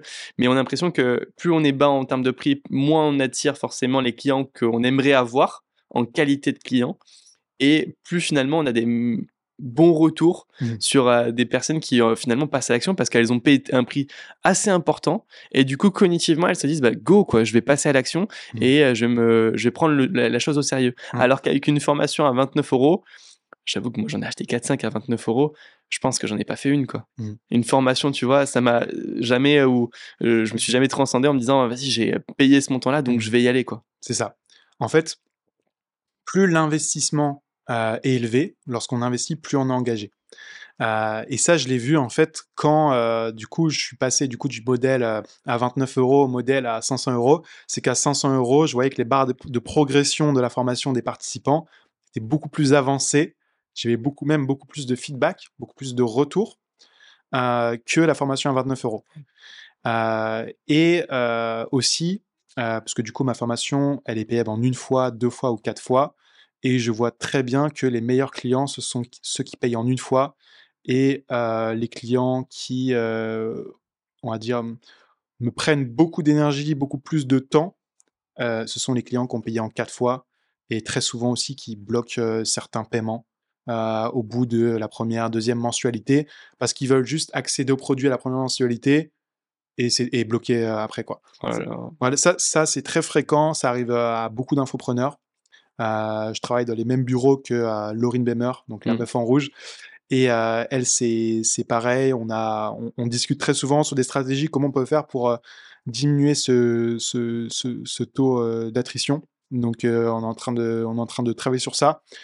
Mais c'est vrai que plus tu mets ton prix haut, plus tu as de meilleurs clients. Et... Ouais, les clients qui sont les, les plus simples et euh, finalement à gérer et qui auront des bons résultats, qui vont t'apporter des bons commentaires et qui vont te recommander à d'autres personnes. Mmh et puis en même temps, si euh, moi c'est une prestation de 8 heures, tu vois, que je vais vendre 5000 euros hors taxe, euh, si jamais j'ai je fais moins, je vais avoir plus de clients pour atteindre l'objectif que je me, je me, suis fixé, et du coup moins de qualité aussi à mmh délivrer à ces personnes-là. J'ai l'impression que vraiment il y a un,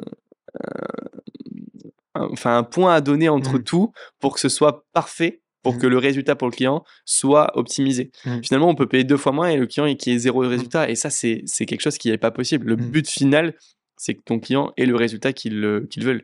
Ouais, c'est ça. Donc il y a ça à travailler, mais aussi, euh, moi j'ai essayé de monter le prix encore plus. Ouais. Il euh, faut aussi regarder la data. Moi, je, je, regarde beaucoup la data, les taux de conversion, euh, combien de visiteurs sont arrivés sur la page, combien ont converti. C'est très bien de vendre plus cher je me dis que c'est très bien, mais du coup, si ça fait moins de ventes au final, du coup, c'est moins accessible pour les personnes. Il faut aussi que ça rentre aussi dans la croissance du chiffre d'affaires. Donc, il faut faire un mix entre je ne dévalue pas trop mon produit, mon service, je, respecte mes valeurs, ma valeur, et en même temps, je propose un produit qui ne craque pas l'élastique du prix.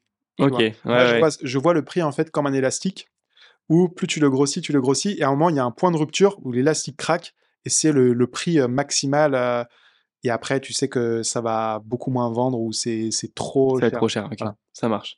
Euh, écoute, j'ai un cas concret là pour, euh, pour terminer euh, le, le, le, le, podcast, pour, pour clôturer. Euh, donc du coup, bah, le site dont je te parle avec Benjamin, aujourd'hui on va faire du réel Instagram, on va faire de la publication LinkedIn, etc., du Wallaxy, parce que mmh. je m'en sers, etc., pour le mettre en avant, pour essayer d'attirer du trafic dessus. Et après, Benjamin s'est occupé, donc mmh. normalement la conversion va être parfaite. Ouais. Mais pour attirer encore plus de monde, est-ce que tu me conseilles de faire du SEO et comment je devrais m'y prendre?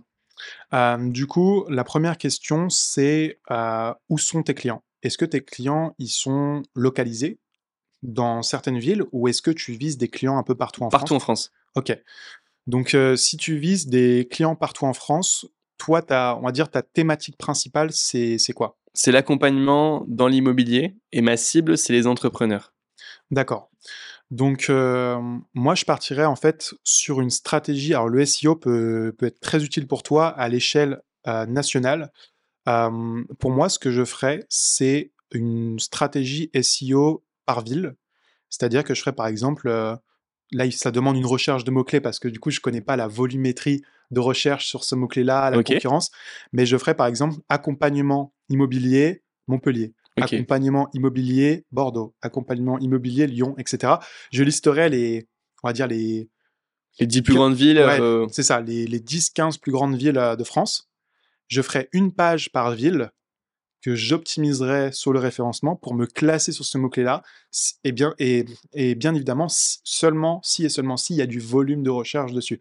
Parce que on peut créer des contenus si, c'est pas, si le mot-clé n'est pas recherché, aucun visiteur ne viendra taper ce mot-là, donc ne verra la page et donc viendra sur ton site. Pas mal. Donc, moi, je partirais sur une stratégie localisée euh, là-dessus.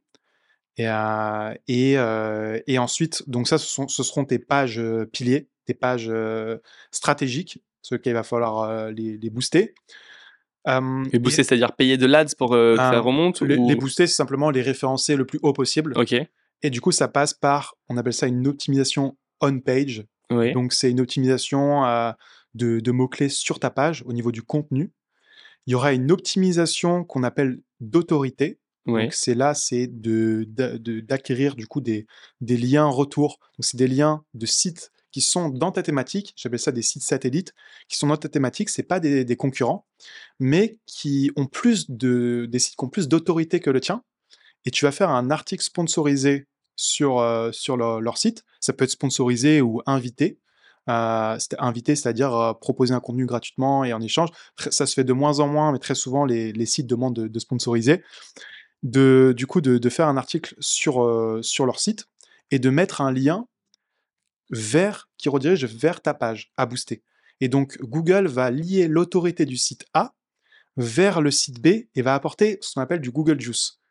Et donc ça va booster euh, le, du coup, le, PA, ce qu'on appelle le PA, c'est le Page Authority. Euh, voilà. Donc ça va, ça, ça, va te permettre de, du coup de propulser ta page. Et, euh, et voilà. Et, faire des articles de blog dans cette thématique-là, entre guillemets, pour après à ramener sur le site internet, est-ce que c'est intéressant ou aujourd'hui ça fonctionne pas forcément? Alors les articles de blog fonctionnent bien si et seulement si ils sont bien maillés. Mailler, qu'est-ce que ça veut dire? C'est tout simplement avoir une cohérence dans ton parcours utilisateur. Est-ce que ton utilisateur, quand il arrive sur ton article de blog, est-ce que c'est cohérent avec les autres pages de ton site? Quand, tu, quand tu fais un lien interne de cet article de blog vers une page, est-ce que c'est cohérent pour, pour l'utilisateur? Donc, moi, ce que, du coup, ce que je te recommande, par exemple, si tu, si tu fais, si tu vises, par exemple, accompagnement immobilier Montpellier, c'est de faire des articles sur, par exemple, quels, sont, quels sont les prix d'un accompagnement immobilier à Montpellier ou faire un accompagnement immobilier à Montpellier. C'est, en fait, c'est faire les, du coup, les 5 W. Donc, donc c'est surtout du pourquoi, comment, etc. Donc, chercher à faire ça autour de ton mot-clé de ta page mère. Ouais, accompagnement immobilier, investissement locatif, tout ce qui est dans la même thématique. C'est ça. Et il faut vraiment voir ça comme une arborescence. C'est-à-dire que tu as ta page mère en haut, c'est ta page principale business. C'est cette la page de vente? C'est cette page, ouais, c'est ça. C'est une page de vente, mais qui est pas non plus trop vente, qui est, qui est aussi optimisée SEO. Ok. Euh, faut, faut, faut jauger, tu vois, sur ça. Et donc, c'est ta page qui est en haut de la pyramide. Et juste en dessous de cette page-là, tu vas avoir des articles qui vont être autour, qui vont satelliser autour de ta, de, ta, de ta page et qui vont faire un lien vers ta page mère. Et donc, les liens de, des liens internes de tes articles vers ta page mère vont booster ta, ta page mère. En plus des articles sponsorisés que tu vas faire, qui va apporter de la notoriété vers ta, vers ta page mère. Ok, donc wow, c'est quand même assez puissant de, ce qu'il y a à mettre en place. C'est ça. Mais en même temps, c'est logique. J'ai l'impression, enfin, tu vois, je ne connais pas le SEO, mais c'est vraiment logique dans, dans l'ensemble des, des, choses à, mettre en place. C'est ça, c'est logique. Et du coup, bah, tu, dans ton cas précis, c'est du coup investissement immobilier ville 1, la page 2, c'est investissement immobilier ville 2, etc. Et à chaque fois, pour chaque ville, tu vas avoir un, des pages, des articles de blog qui vont être reliés autour de cette page-là. Et ça, on appelle ça un cocon sémantique. Ok. Euh, donc, un cocon sémantique, c'est une architecture en silo, comme ça, avec du maillage interne qui permet de booster mmh. les, pages. Quoi. Et, comment faire face à, dans l'immobilier, il y a une concurrence qui est énorme, mmh. surtout sur ces, j'imagine, ces mots-clés-là, etc. Comment faire pour les dépasser? Est-ce que tu as des petits hacks de dire, bah voilà, moi dans mon domaine, pour quelqu'un qui est, je sais pas, dans la chaussure ou dans la food, il a du mal à dépasser finalement ses gros concurrents? Mmh. Est-ce que tu as des petits hacks pour, ouais. pour arriver à être mieux référencé? J'ai un client dans l'immobilier en Corse qui est spécialisé dans du coup l'achat d'appartements neufs en Corse. Ok. Et lui, il est vraiment spécialisé dans une thématique de l'immobilier. Euh, moi, j'ai pas trop de connaissances dans tout ce qui est immobilier, tout ça, mais euh, je sais que se spécialiser là-dedans, ça lui permet aussi d'avoir moins de concurrence. Oui. Et nous, la stratégie, euh, ce qu'on fait, c'est que sur ce site-là, en SEO, c'est qu'on fait, du coup, il y a une page, exactement comme je t'expliquais, il y a une page, c'est appartement neuf Bastia, appartement neuf Ajaccio, et on a ciblé comme ça les, les 10-15 plus grosses villes de Corse. Et à chaque fois, pour chaque ville, on fait des articles qu'on va mailler vers le programme immobilier de chaque ville. Ok, tu vois, ça marche. avec toutes les offres dessus. Et donc, quand, quand, une personne va mettre, par exemple, programme immobilier Bastia, eh ben, il va tomber sur la page qui va être bien référencée parce qu'elle elle, aura été bien boostée au niveau autorité. Il y a un bon contenu et surtout, ça répond à l'intention de recherche. Donc, il faut quand même être le plus ciblé possible. c'est bien d'être ciblé parce que du coup, il y a moins de concurrence, évidemment. Ok. Surtout dans un domaine où il y a beaucoup de concurrence. C'est ça. Et donc, plus tu vas avoir de la concurrence dans un domaine, et c'est notre cas, par exemple, quand j'étais chez, chez Wallaxy, ce qui était euh, prospection, surtout quand on, a, on est arrivé sur le marché américain, mmh. Comment percer le marché américain sur le domaine prospection Ouais, c'est clair. C'est balèze. Donc, euh, là, il y a un moyen de, de le faire, du coup, c'est d'augmenter à fond la notoriété de ton site. Ok. Et pour augmenter la notoriété de ton site, il n'y a pas de secret, c'est euh, de faire un maximum de liens de très bonne qualité, de sites plus puissants que ton site vers ton site. Donc ça demande un budget sponsoring plus élevé. Et donc, plus ta thématique est concurrentielle, plus ton budget va être forcément élevé. Ok, super. Mais écoute, merci Vincent. J'ai euh, deux dernières questions à te poser euh, pour, pour clôturer le podcast. Est-ce que tu aurais un conseil à donner à un entrepreneur qui nous écoute aujourd'hui, euh, peu importe le domaine, un conseil qui t'a, toi, vraiment aidé, que ce soit en rapport avec le SEO ou pas, un conseil qui te vient en tête là maintenant? Ouais, c'est de ne pas faire la même erreur que j'ai fait au tout début en 2016, c'est-à-dire de chercher à tout faire par moi-même et du coup de devoir recommencer, de reculer, d'avancer, de reculer, donc de stagner. Moi, je vous conseille vraiment de vous informer sur le sujet. Si vous voulez faire du SEO, donc si vous n'avez pas forcément le budget de vous faire accompagner, vous avez peut-être du temps et donc mettre ce temps à profit pour vous informer. Il y a des livres qui sont très bons dans le domaine, il y a des formations aussi, euh, il y a du coup des, bah, des, vidéos sur YouTube, des interviews, etc. Euh, il y a plein aussi de posts LinkedIn de qualité, euh, sur Twitter aussi. de commencer à s'imprégner du sujet. De... Et l'idéal pour moi, c'est de suivre une méthode qui t'accompagne étape par étape vers, pour, pour vraiment gagner du temps sur ce qui marche vraiment. Donc ça, c'est surtout ça. Et ensuite, je dirais, deuxième conseil, c'est de, en SEO, vu que c'est de la data, il faut utiliser des logiciels SEO, mais pas besoin d'investir énormément d'argent sur des logiciels SEO. Un logiciel que j'aime bien recommander, qui coûte vraiment pas cher, c'est Ubersuggest. Ok. Donc, qui est un logiciel. On le mettra dans la fiche pratique qui est juste en dessous du, du podcast. C'est ça, Burst.js qui est un logiciel qui permet de, d'analyser son, de faire son étude de mots-clés Et je, tiens à dire aussi un, conseil, c'est qu'on fait jamais de SEO sans faire d'études de mots-clés au préalable. C'est comme quand on lance un business, c'est comme faire une étude de marché. on lance jamais un produit, un service sans, faire une petite étude de marché express. Bah là, c'est la même chose. On analyse les mots-clés, on analyse la concurrence. On fait du coup une arborescence de toutes les pages qu'on doit créer sur un site donc l'arborescence dont je, t'ai parlé pour ton cas précis. Ça, il faut pas hésiter à le faire quand on veut démarrer une stratégie SEO, créer les contenus et après optimiser, optimiser, optimiser. On fera jamais un SEO parfait au début, ça c'est sûr, mais euh, en apprenant, on va aussi, on apprend aussi en faisant des erreurs. Donc il faut pas hésiter à faire des erreurs aussi dessus et, euh, et donc euh, de grandir avec ça. Génial. Merci Vincent. Où est-ce qu'on peut te contacter si on veut échanger avec toi pour parler de SEO ou de toutes les thématiques dont on a parlé dans le podcast? Euh, Du coup, vous pouvez du coup euh, me suivre sur LinkedIn. Je fais euh, du coup pas mal de posts, de conseils actionnables, etc. sur LinkedIn. Donc, vous pouvez me suivre sur LinkedIn. J'ai aussi créé une checklist totalement gratuite pour apprendre à optimiser un contenu. Donc, c'est 22 étapes à suivre étape par étape pour optimiser un contenu. Et j'ai aussi une masterclass gratuite euh, d'une heure pour apprendre les bases du SEO. Et, euh, et voilà. Donc là, déjà. Tout ça sur euh, LinkedIn? C'est ça. Bah, Tout ça accessible sur mon site web, vincentego.com. Très bien. Mais aussi par LinkedIn. Ok. Et donc sur LinkedIn, tu réponds à tes, à tes messages si jamais on est intéressé pour, pour échanger avec toi. Super. Merci Vincent. Merci Max. Je vous remercie d'avoir écouté Tous Entrepreneurs jusqu'à la fin. Si le podcast vous a plu et que vous voulez le soutenir, n'hésitez pas à le partager à la personne à qui vous avez pensé en l'écoutant. Et surtout, à mettre 5 étoiles, ça me ferait extrêmement plaisir. J'en profite aussi pour remercier une nouvelle fois mon partenaire Blanc qui permet de faire évoluer le podcast. Toutes les informations sont dans la description. On se retrouve la semaine prochaine, même heure, même endroit. Salut